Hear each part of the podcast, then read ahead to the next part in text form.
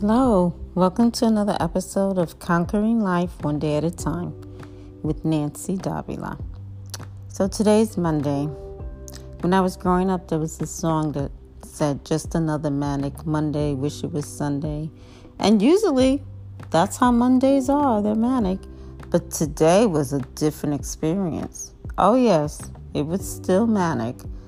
But I was at peace the entire time. It started out really great. Um, I don't have a car, so I called Lyft and they came within a minute.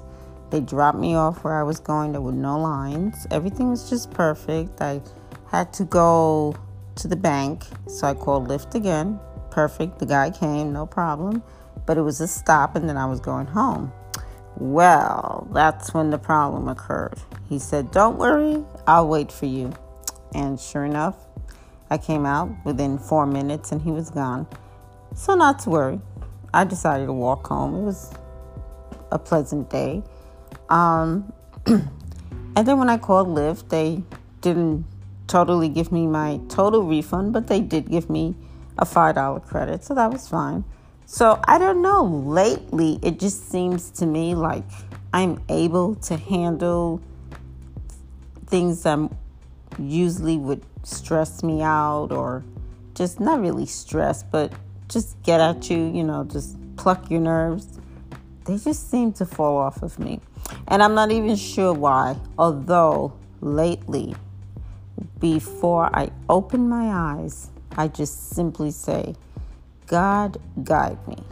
Or I say, Thank you for this awesome day that's going to happen. I always say something very affirmative for the day. So, literally, I'm trying to conquer one day at a time, so I thought I'd share all this with you. So, try tomorrow morning when you get up, just whatever the first thing that comes to your mind before you even open your eyes, say something of affirmation for just that day and see what happens. Again, as always, I welcome all your comments and messages, so please feel free to leave me a message. Thank you and have a wonderful evening. Bye.